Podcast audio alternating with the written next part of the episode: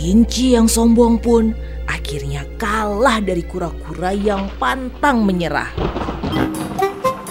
Aum, teriak singa sang raja hutan pada kawanan pemburu jahat tersebut. Ajarkan cinta dan banyak hal lain dengan mendongeng bersama anak. Ayo mendongeng! Kancil dan kura-kura sudah lama bersahabat. Pada suatu hari, mereka pergi menangkap ikan di sebuah danau. Berjumpalah mereka dengan seekor zebra. Zebra ingin ikut, lalu mereka pergi bertiga. Sampai di sebuah bukit, mereka bertemu dengan seekor kuda. Kuda juga ingin ikut, segera kuda bergabung dalam rombongan. Dalam perjalanan, di sebuah lembah berjumpalah mereka dengan seekor buaya. Buaya menanyakan apakah ia boleh ikut. Tentu saja, itu gagasan yang baik. Daripada hanya berempat, lebih baik berlima, jawab kura-kura. Setiba di bukit, berjumpalah mereka dengan seekor beruang. Lalu mereka berenam melanjutkan perjalanan. Kali berikutnya, rombongan kancil bertemu dengan badak, banteng, kerbau, dan gajah. Demikianlah mereka bersepuluh berjalan berbaris beriringan mengikuti kancil yang akhirnya mereka sampai ke danau yang dituju. Bukan main banyaknya ikan yang berhasil ditangkap. Keesokan harinya, beruang bertugas menjaga ikan-ikan.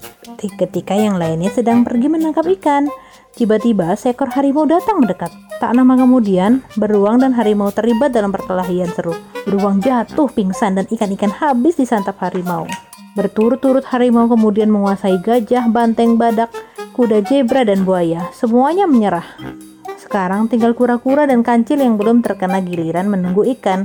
Kura-kura dianggap tidak mungkin berdaya menghadapi harimau. Makanya diputuskanlah kancil yang menjaga. Sebelum teman-temannya pergi menangkap ikan, dimintanya mereka mengumpulkan rotan sebanyak-banyaknya. Lalu masing-masing dipotong kira-kira satu hasta. Tak lama kemudian, tampak kancil sedang sibuk membuat gelang kaki gelang badan, gelang lutut, dan gelang leher.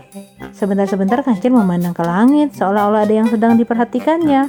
Harimau terheran-heran, lalu perlahan-lahan mendekati si kancil. Kancil pura-pura tidak memperdulikan harimau. Harimau bertanya, buat apa gelang rotan bertumbuk-tumbuk itu? Jawab kancil yang memakai gelang-gelang ini akan dapat melihat apa yang sedang di langit. Lalu dia menengadah sambil seolah-olah sedang menikmati pemandangan di atas. Terbit keinginan harimau untuk dapat juga melihat apa yang terjadi di langit.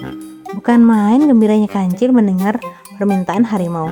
Dimintanya harimau duduk di tanah melipat tangan dan kaki. Lalu dilingkarinya kedua tangan, kedua kaki, dan leher harimau dengan gelang-gelang rotan sebanyak-banyaknya. Sehingga harimau tidak dapat bergerak lagi. Setelah dirasa cukup, rombongan si kancil berniat kembali pulang. Tapi mereka bertengkar lagi mengenai pembagian masing-masing. Mereka berpendapat siapa yang badannya paling besar akan mendapatkan bagian yang paling banyak. Kancil sebenarnya nggak setuju dengan usulan tersebut, lalu dia mencari akal. Tiba-tiba melompatlah kancil dan memberi tanda ada mara bahaya. Semua ketakutan dan terbirit-birit melarikan diri. Ada yang jatuh tunggang langgang, ada yang terperosok ke lubang, dan ada pula yang tersangkut akar-akar. Hanya kancil dan kura-kura yang nggak lari.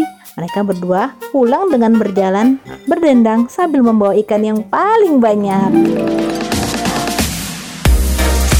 Ayo mendongeng, persembahan dari Female Radio. Love Life, Love Your Children.